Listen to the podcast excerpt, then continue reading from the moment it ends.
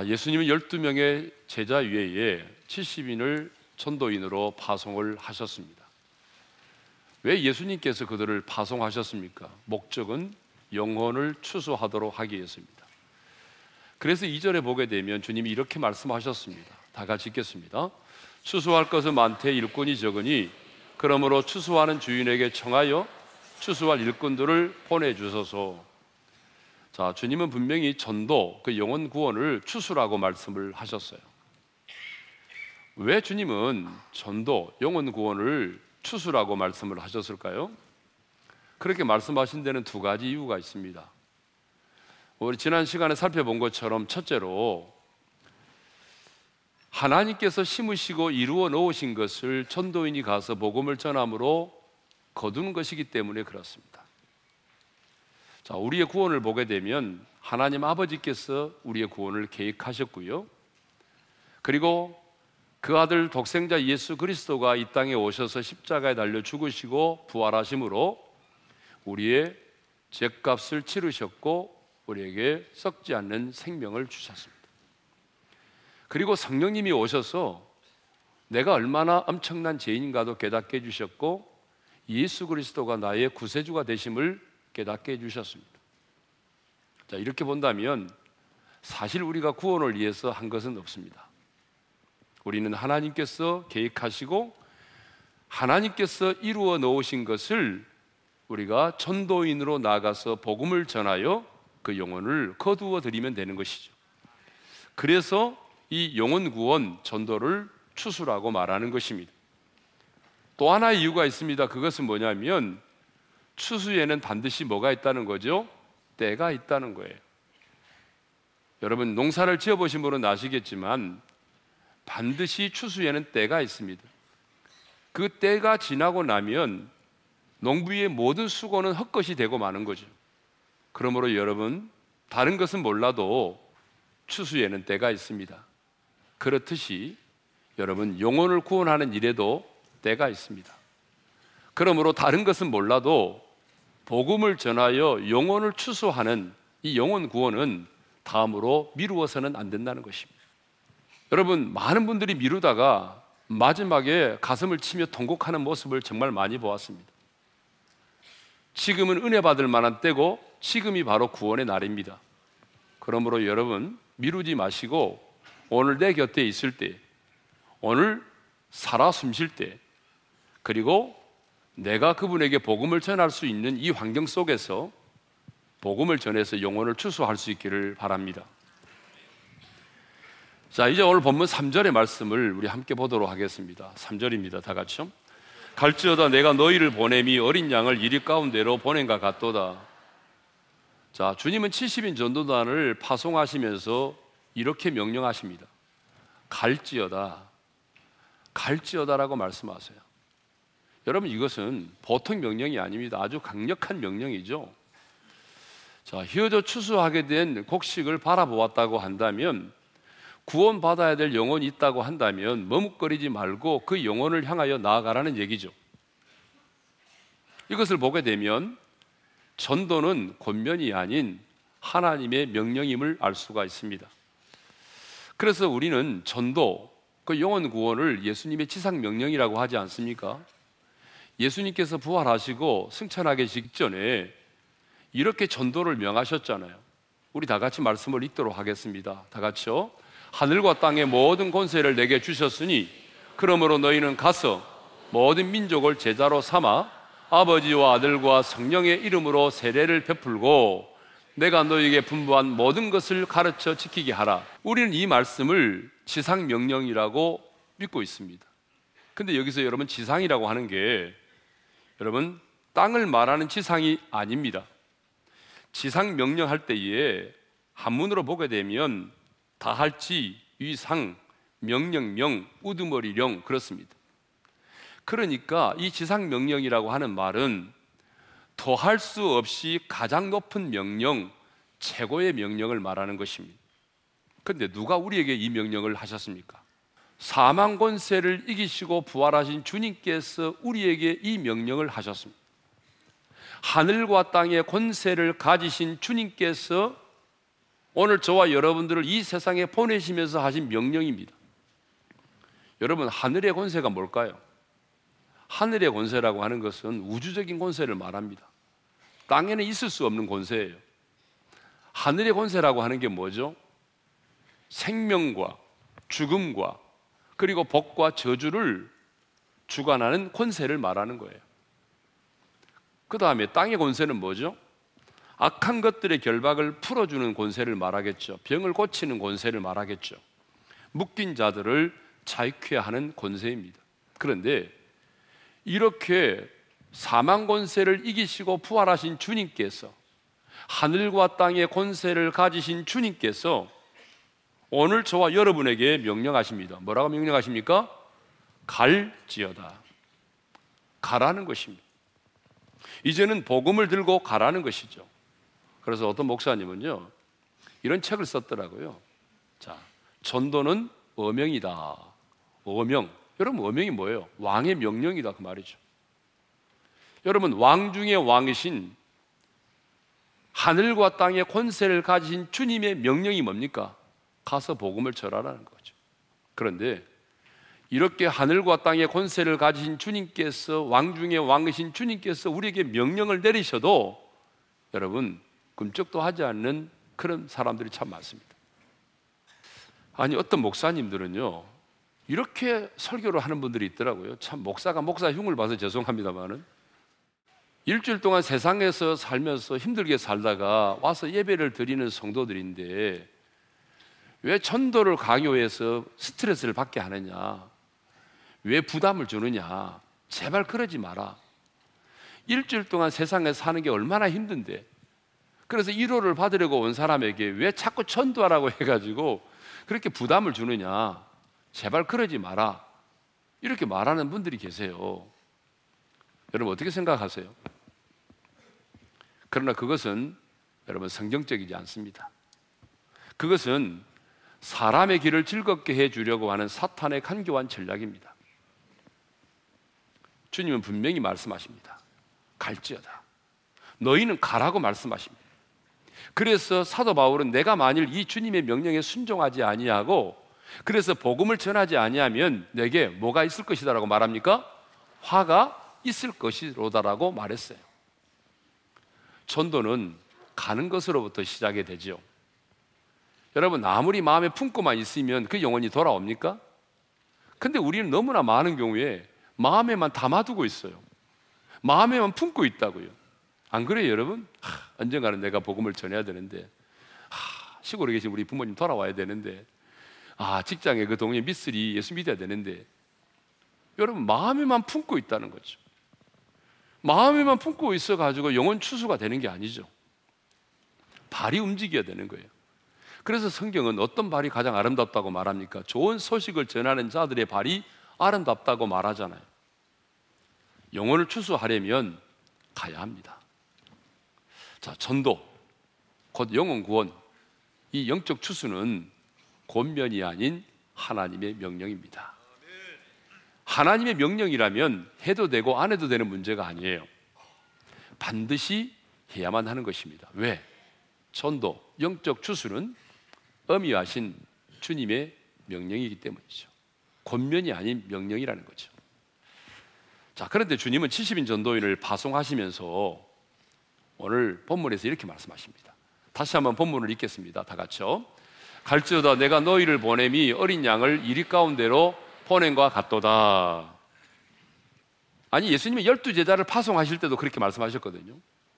내가 너희를 보냄이 양을 이리 가운데 보낸과 같다. 열두 제자에게는 양이라고 말씀하셨고 70인 전도인을 파송하실 때는 어린 양이라고 말씀을 하셨어요. 여러분, 왜 예수님은 제자들과 70인 전도인을 파송하시면서 그들을 어린 양이라고 말씀하시고 양이라고 말씀을 하셨을까요? 그 이유가 있습니다. 그것은 이 양이라고 하는 짐승은요, 짐승 중에서 가장 우둔하고 가장 나약한 짐승이기 때문에 그렇습니다. 양은요, 짐승 중에서 방향 감각이 가장 무딘 짐승으로 알려져 있습니다. 여러분 집에서 기르는 개나 고양이 뭐 닭이라든지 아니면 뭐 하늘을 나르는 독수리라든지 이런 짐승들은 집을 나가도요 때가 되면 우리를 찾아오죠. 예전에 뉴스에 한번 나온 적이 있잖아요. 진도에서 대전으로 팔려간 진돗개가 천리길을 찾아서 집으로 돌아왔다는 거예요. 여러분 짐승도 이렇게 자기의 집을 찾아오는데 양은요 한번 우리를 떠나면 방향 감각이 상실돼 가지고 잘 돌아오지 못합니다. 또 뿐만 아니라 양은 가장 연약한 짐승이에요. 짐승은 저마다 자기를 방어할 수 있는 방법과 무기를 가지고 있습니다. 자기 몸의 색깔을 자연의 색상과 비슷하게 이장을 해서 보호를 받는다든지 아니면 자기 몸의 어떤 한 부분을 날카롭게 해서 자기 자신을 보호하려고 하는 그런 본능을 가지고 있습니다. 그런데요, 양은 어떻습니까? 여러분, 양의 다리는 약하고 강하지 않아서 빠르게 달려가지도 못합니다. 그래서 이리와 늑대가 나타나게 되면은 여러분 제대로 도망도 가지 못하고 싸움도 하지 못하고 그 자리에서 벌벌벌벌 두려워 떨다가 잡혀서 먹이가 되고 마는 것입니다. 죽고 마는 거죠. 그러니까 양은 싸움도 못하고 도망도 못 가고 자기 스스로를 방할 능력이 별로 없는 짐승이에요. 또 양은요, 스스로 먹이를 잘 구하지 못한다고 그래요. 여러분, 낙타도 멀리서도 물을 발견하고 독수리는 아주 먼 거리에서도 먹잇감을 찾는다고 하잖아요. 근데 양은 자기 스스로 먹이를 잘 찾지를 못합니다. 그래서 목자가 성경에 있는 그대로 푸른 초장으로 잔잔한 시냇가로 인도를 해야만 하는 것입니다. 자, 이렇게 볼 때에 양이라고 하는 짐승은 하루도 목자가 없이는 살아갈 수가 없는 굉장히 우둔하고 연약한 짐승입니다. 목자가 없이는 살아갈 수가 없어요. 목자가 없이는 자기 자신을 보호할 수도 없어요. 그러니까 목자가 없이는 하루도 살아갈 수 없을 만큼 연약하고 우둔하고 그런 존재가 바로 양이란 말이에요. 근데 사실 따지고 보게 되면 저와 여러분이 다 어린 양이고 양입니다. 이렇게 말하면 아니 내 아내는 양이 아닌데요. 이렇게 말하는 분들이 있겠죠. 네. 그러나 오늘 주님은 저와 여러분에게 양이라고 말씀하십니다. 양. 왜 그러냐? 여러분 우리는 우리 힘으로써 이 공중 곳에 잡은 자를 이길 수가 없습니다. 여러분 스스로의 힘으로 공중 곳에 잡은 자 이길 수 있습니까? 여러분 스스로의 힘으로 여러분 이 세상의 수많은 유혹과 시험들을 이겨낼 수 있습니까? 그 많은 죄와의 싸움에서 이길 수 있어요? 여러분 스스로의 힘으로 한란과 핍박을 이길 수 있습니까? 아니, 민물처럼 밀려오는 그 많은 두려움을 여러분 스스로의 힘으로 이겨낼 수 있습니까? 여러분, 우리는요, 정말 우리 안에 밀려오는 그 두려움 하나를 해결하지 못해서 참을 이루지 못할 때가 얼마나 많은지 몰라요. 여러분 병원에 가보세요. 중환자실에 가보게 되면 의사의 말 한마디에 따라서 여러분 우리가 긴장도 하고 웃기도 하잖아요. 참 우리가 나약한 존재입니다. 그런데 이런 어린 양을 주님이 어디로 보내신다고 말씀하십니까? 이리 가운데로, 이리 가운데로. 3절 하반절을 다시 읽습니다. 시작. 어린 양을 이리 가운데로 보낸 것 같도다. 이리 가운데라고 했는데 공동 번역과 우리말 성경을 보니까 거기는 한술 떴어서 이렇게 되어 있습니다. 내가 너희를 보냄이 양을 이리떼에게로 보낸 것 같다. 이리떼라고 말하고 있어요. 앞서 예수님 열두 제자를 파송하셨는데 그때도 동일한 말씀을 하셨거든요. 근데 우리말 성경을 보게 되면 뭐라고 되어 있냐면 늑대의 소굴로 보내신다고 되어 있어요. 그러니까 주님은 하나님의 대사인 우리를 세상으로 보내시는데 그 세상이 어떤 곳이냐면 이리떼가 득실거리는 세상이라는 거예요. 늑대의 소굴과 같은 곳이라는 거예요. 왜 예수님은 우리가 보냄을 받은 세상을 이리떼와 같다, 늑대의 소굴이라고 말씀하실까요? 그것은 이리와 늑대가 가장 잔인하고 교활하고 그리고 완악한 짐승이기 때문에 그렇습니다. 여러분, 1위는 그냥 홀로 다니는, 혼자 다니는 1위는 거의 없습니다. 1위는 언제나 무리를 지어 다닙니다. 그래서 백수의 왕 호랑이도 1위 때를 만나면 피한다고 하지 않습니까? 저와 여러분이 보냄을 받은 이 세상을 한번 보자고요. 어떤 세상인지. 아니, 하나님이 창조하신 세상 속에서 숨을 쉬며 살아가고 있는데, 하나님이 창조하신 세상 속에 살면서도 그 창조주 하나님을 거역하고 하나님의 이름을 모독하지 않습니까? 창조의 질서를 거역하고 있지 않습니까? 우리가 사는 세상을 보세요. 얼마나 제약이 관영하고 타락하고 예, 부패하고 탐욕이 가득하고 여러분 음란으로 가득 차 있습니까? 거짓과 이선으로 가득 차 있습니다. 그래서 베드로는 베드로전서 5장 8절에서 이렇게 말하고 있어요. 읽겠습니다. 시작. 너희 대적 마귀가 우는 사자같이 두루다니며 삼킬 자를 찾나니 이게 바로 세상입니다, 여러분. 그러니까 여러분 세상을 만만하게 보지 마세요. 예? 경험해 보신 분은 아시겠지만 우리가 이 세상 속에서 뭐 일상적인 대화를 뭐 나누거나 또 평범하게 일상의 삶을 살 때는 세상은 우리를 건드리지 않아요. 근데 경험해 보신 분은 알 거예요. 자, 여러분이 마음 먹고 한번 진리를 전해 보세요. 진리의 말씀을 해 보세요. 아니, 마음 먹고 복음을 전해 보세요. 세상이 어떻게 여러분을 대하던가요? 그렇게 가깝던 사람도요. 내가 입술을 열어서 막 복음을 전하기 시작하면 세상의 사람들이 너무나 다른 모습으로 나를 대하기 시작합니다. 아니, 이리 때처럼 달려들어 나를 공격합니다. 주는 것 없이 미워하고 핍박합니다. 이런 말 많이 들어보셨죠?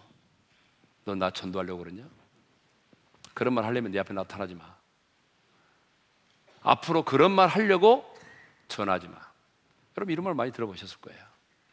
고개를 끄덕인 분은 그런 반응을 경험하신 분이고 그렇지 않은 분은 뭐 그냥 그렇게 사는 거죠 뭐. 네. 그래서 내 자신이 일 가운데 있는 어린 양임을 금방 알 수가 있어요. 누가 진리를 말하고 진리대로 살고 복음을 전해 보면 아 내가 일익대 가운데 있는 어린 양이구나 하는 걸 알 수가 있어요. 여러분 사도 바울을 보십시오. 평생 복음을 위해 살았는데 바울이 복음을 전하는 그 현장에는 어떤 일이 있었습니까? 하나님의 나라가 임했어요. 복음의 권세와 능력이 나타났어요. 그래서 귀신들이 쫓겨나기도 하고 병든 자들이 고침을 받기도 하고 웅문이 열리기도 하고 많은 사람들이 예수를 믿고 돌아왔잖아요. 그런데 여러분 그것만 있는 게 아니에요. 사도행전을 보세요. 바울이 복음을 전하는 현장에는 이런 하나님의 나라가 임하는 것만 있는 게 아니고 반드시 그곳에는요 바울을 핍박하는 사람들이 있었어요. 사도행전 14장을 보게 되면요 바울이 루스드라에서 복음을 전할 때에 저 안디옥과 이고니온에서부터 쫓아와서 무리를 충동해서 바울을 돌로 쳤어요. 바울이 돌에 맞아 쓰러지니까 그들은 죽은 줄로 알고 어, 죽었네 하면서 바울을 성 밖으로 끌어내치고 떠나갔습니다. 사도행전 23장을 보게 되면 심지어 바울을 죽이기 전까지는 내가 먹지도 않고 마시지도 않겠다라고 동맹을 맺은 사람이 몇 명인지 아세요? 무려 40명입니다. 참 아이러니하게도 바울이 복음을 전하는 현장에는 귀신들이 떠나가고 병든 자가 고침을 받고 많은 사람들이 예수를 믿고 돌아오는 역사도 일어났지만 어김없이 그 현장에는 바울을 핍박하는 무리들이 있었다는 거예요.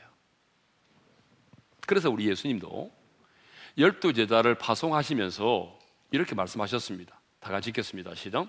사람들을 삼가라. 그들이 너희를 홍에 넘겨주겠고 그들의 회당에서 채찍질하리라.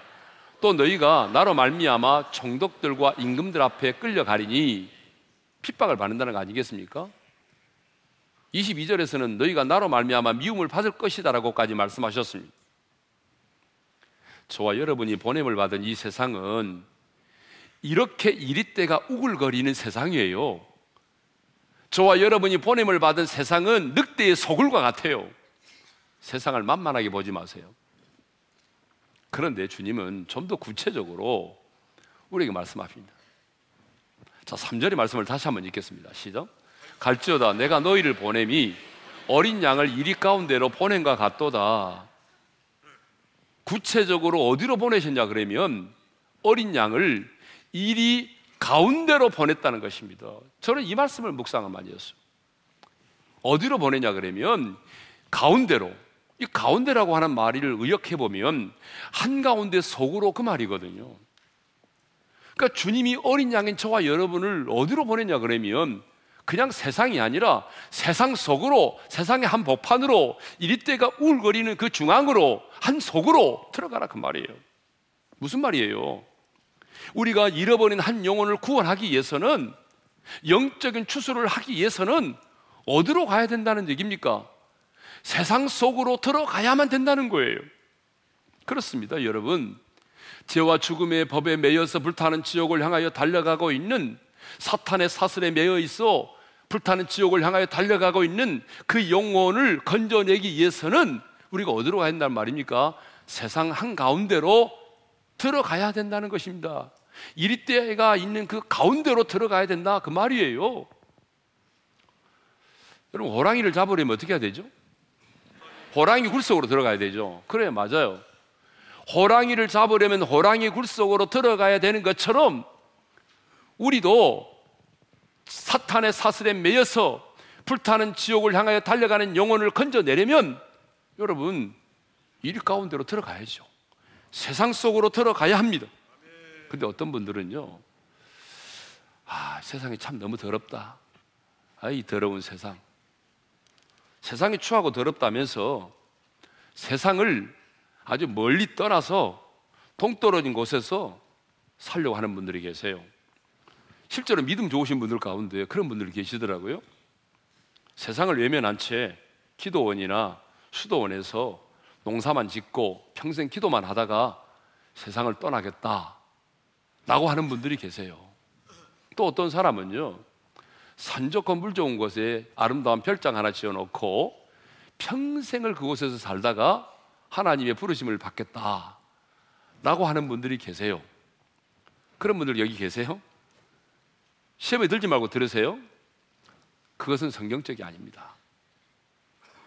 여러분이 잠깐의 휴양을 목적으로 가는 것은 이해가 되지만 세상이 더럽고 부딪히는 게 많아서 그냥 아름다운 곳에 물 좋은 곳에 산 좋고 물 좋은 곳에 별장 하나 지어놓고 평생을 거기서 살다가 천국 가겠다?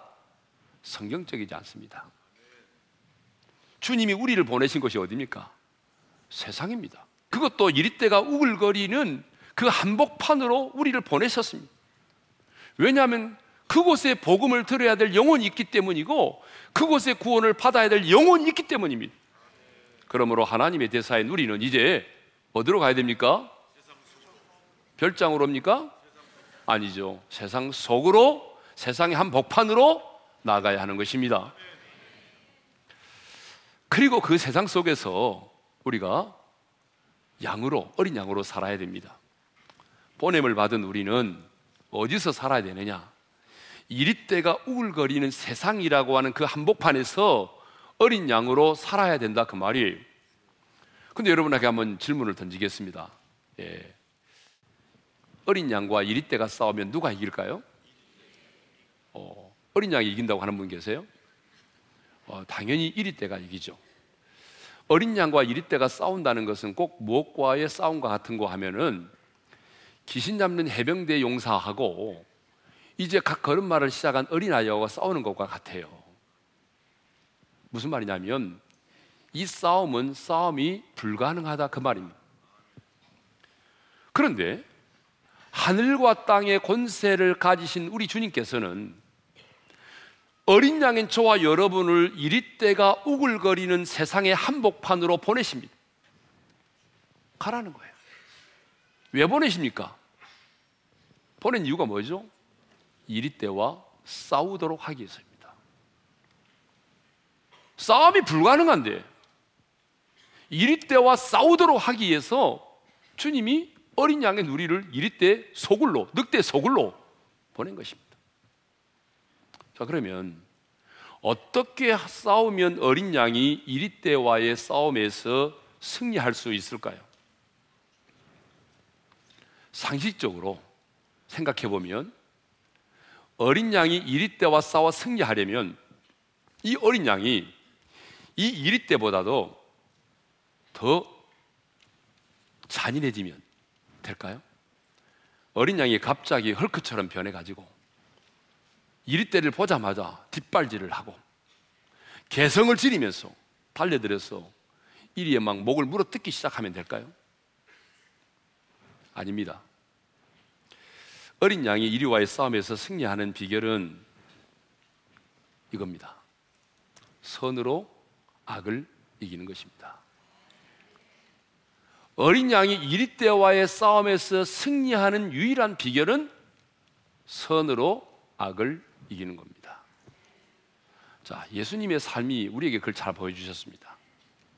예수님이 겟세만의 동산에서 기도를 마쳤을 때에 로마의 병정들이 다가와서 예수님을 체포했습니다. 그때에 그것을 지켜보고 있던 의협심이 강한 베드로가 칼집에서 칼을 빼서 그 대제사장의 종의 말고의 길을 떨어뜨렸어요. 야, 나 이거 보면서 야, 이 베드로는 칼제비구나 한 생각했어요. 왜냐하면 그 갈릴리 바다에서 생선을 많이 잡아가지고 해를 많이 떠는지 여러분 칼을 빼가지고 어떻게 사람의 귀를 탁 떨어뜨립니까? 그 칼이 보통 칼이 아니죠. 무딘 칼인데 여러분 키가 떨어지겠습니까? 얼마나 예리하게 칼질을 했으면 키가 떨어졌겠어요.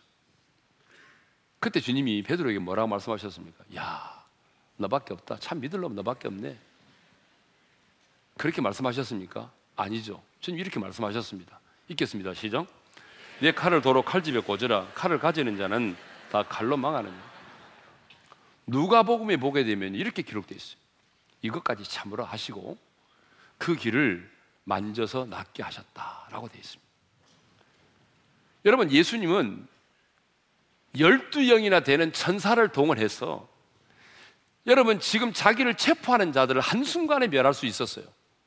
그렇지만 주님은 그렇게 하지 않으셨습니다. 그날 밤에 붙잡힌 예수님은 이사야 선지자가 예언했던 것처럼 도살장으로 끌려가는 어린 양처럼 이리저리 끌려다녔습니다. 털 깎는 자 앞에 잠잠한 양처럼 벌겨벗겨지시고 고초를 당하셨습니다. 정치 지도자들과 성난 군중들과 로마의 군인들은 이리때처럼 달려들어서 예수님을 조롱하고 예수님을 십자가에 못 박았습니다. 그런데 예수님은 누가복음 23장 34절에 보게 되면 이렇게 기도하셨어요. 다 같이요. 아버지, 저들을 사하여 주옵소서. 자기들이 하는 것을 알지 못함이니라. 또 우리가 잘 아는 일곱 집사 중에 한 사람의 스데반도 마찬가지죠.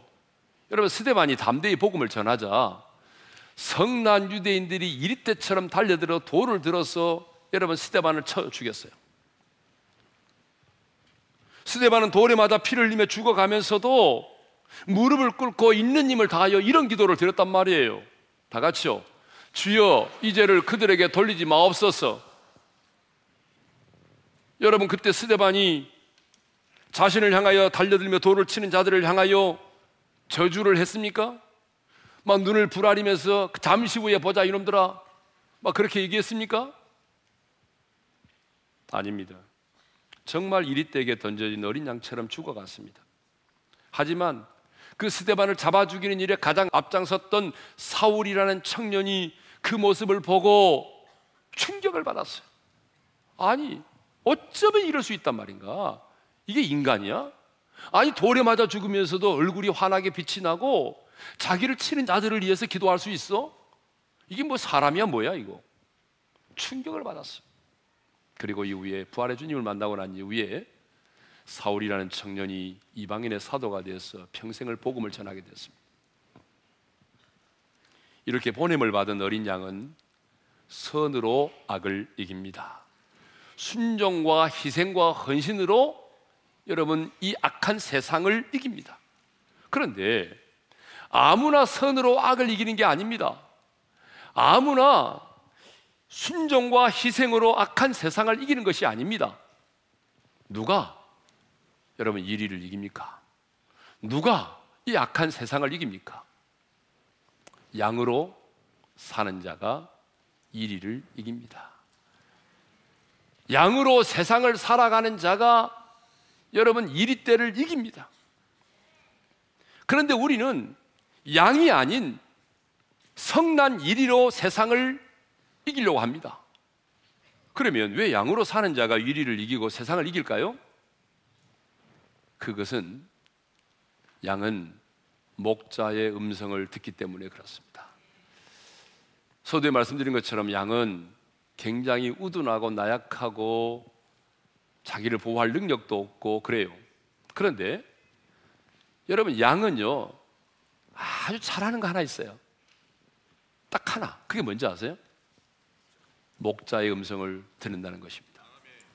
목자의 음성을 구별해요. 목자의 음성을 듣기 때문입니다. 또 양이 이리를 이기는 것은 자신을 보내신 목자를 신뢰하기 때문입니다. 양은 알아요. 나는 목자가 없으면 하루도 살 수 없다. 나를 이 세상 가운데 이리때 가운데 보내신 분은 하늘과 땅의 권세를 가지신 목자이신 주님이 나를 보내셨다. 목자가 나와 함께 하신다. 목자가 나를 지키신다. 목자가 나를 보호해 주신다. 여러분 이걸 알고 있었어요. 그러므로 양은 이리를 두려워하지 않습니다. 양은 이리 때를 두려워하지 않아요. 그래서 양은 세상을 두려워하지 않습니다. 아니, 세상에서 어린 양으로 살면서 세상을 이기는 자들이 되는 것입니다.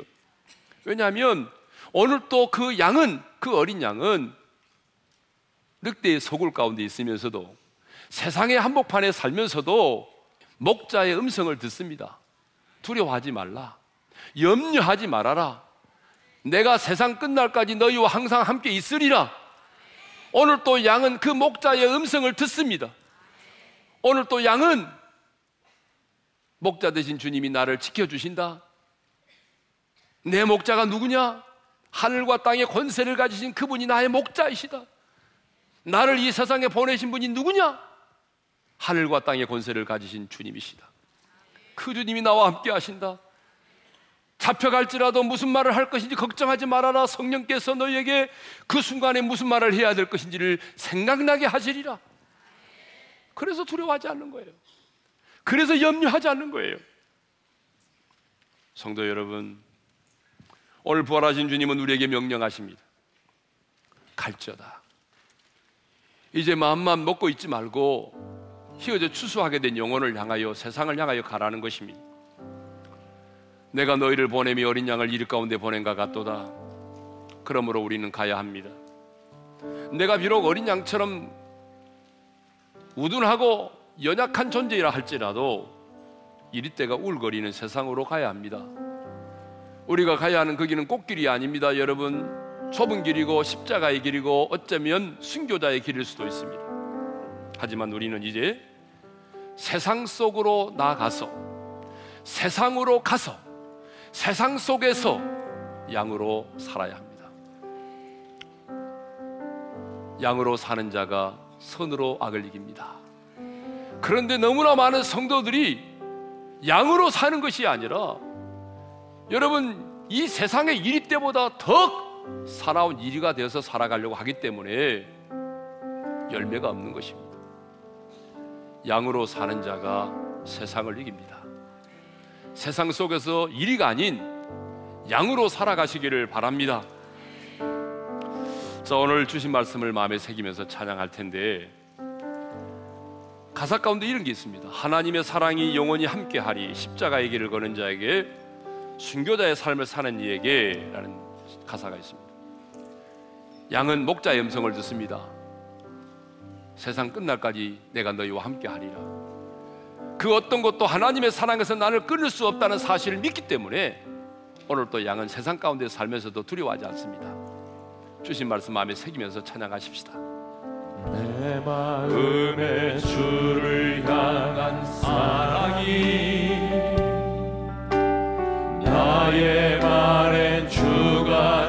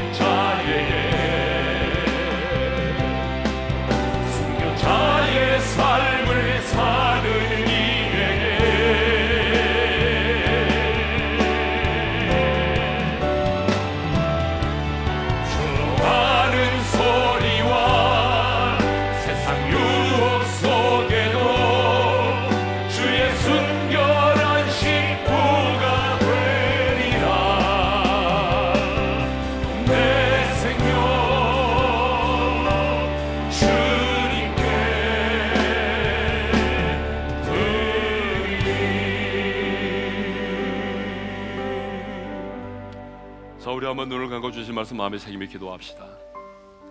부활하신 주님께서 아니 하늘과 땅의 혼세를 가지신 주님께서 오늘 우리에게 명하십니다.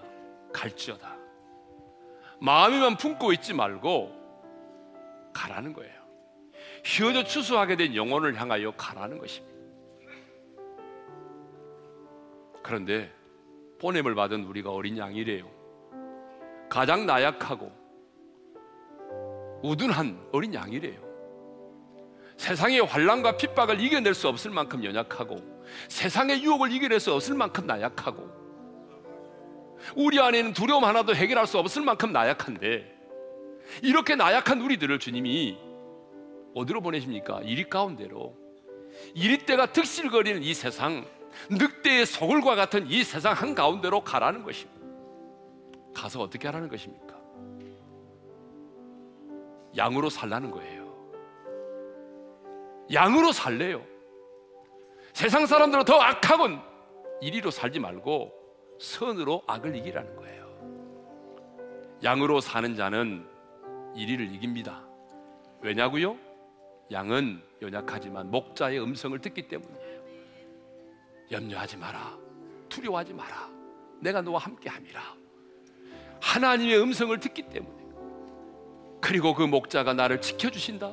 그 목자가 나와 함께 하신다. 그 목자가 나를 보호해 주신다. 그 목자를 믿고 신뢰하기 때문에 양은 세상 가운데 살면서도 세상을 두려워하지 않습니다. 세상 속의 양으로 살아야 선으로 악을 이길 수 있습니다. 세상 속에서 양으로 살아야 여러분 추수할 수가 있습니다. 세상을 이길 수 있어요. 하나님 가겠습니다. 이제 하나님이 휘어져 추수하게 된 내 눈에 보여진 그 영혼들을 향하여 가겠습니다. 그런데 나는 어린 양입니다. 내가 세상 속에서 양으로 살겠습니다. 주의 음성을 듣게 하시고 주님이 나와 함께 계심을 늘 믿고 의지하고 신뢰하게 도와주셨어. 세상 속에서도 내가 양으로 살지만 두려워하지 말게 하시고 세상 속에서 선으로 악을 이기며 살아가게 도와주셔서 내게 맡겨진 영혼들을 추수하는 자가 되게 해달라고 우리 다 같이 주여 한번 외치고 부르짖어 기도하며 나가십시다. 주여 할렐루야 우리 아버지 하나님 감사합니다. 하나님 할지어다. 저와 여러분 우리를 이제 이 세상 가운데 보내신 주님. 하나님 그런데 우리는 어린 양과 같습니다. 아버지 세상의 유혹을 이길 만한 것도 환난과 핍박을 이길 만한 힘도 하나님 아버지 내 안에는 두려움도 해결할 수 없을 만큼 나약한 존재입니다 근데 내가 어떻게 이 늑대의 소울 속에서 이리때 가운데서 내가 싸워 승리할 수 있겠습니까? 하나님 내가 이 세상 속에 나아가서 아버지 이리로 사는 것이 아니라 양으로 살겠습니다 목자의 음성을 들으면서 하나님이여 나와 함께 계신 목자를 신뢰하면서 그 목자를 의지하면서 내가 아버지 사탄의 사슬에 매이는 그 영혼들을 구하여 내겠습니다 하나님 우리 어린애 성도들이 이제는 이 나가게 하시고 이 세상 속에서 양으로 살게 도와주셔서 아버지 선으로 악을 이기게 도와주시고 양으로 살아서 이리를 이기게 도와주셔서 하나님의 하나님 되심을 만방에 드러낼 수 있도록 역사하여 주시옵소서. 이제는 우리 주 예수 그리스도의 은혜와 하나님 아버지 영원한 그 사랑하심과 성령님의 감동 감화 교통하심 이제 세상 가운데로 나아가서 세상 속에서 이리로 살지 아니하고 양으로 살아서 선으로 악을 이기고 목자의 음성을 듣고 그 목자를 신뢰함으로 영혼의 추수를 이루어 하나님 나라의 확장에 귀하게 쓰임 받기를 원하는 모든 성도들 위해 이제로부터 영원토록 함께 하시기를 축원하옵나이다. 아멘.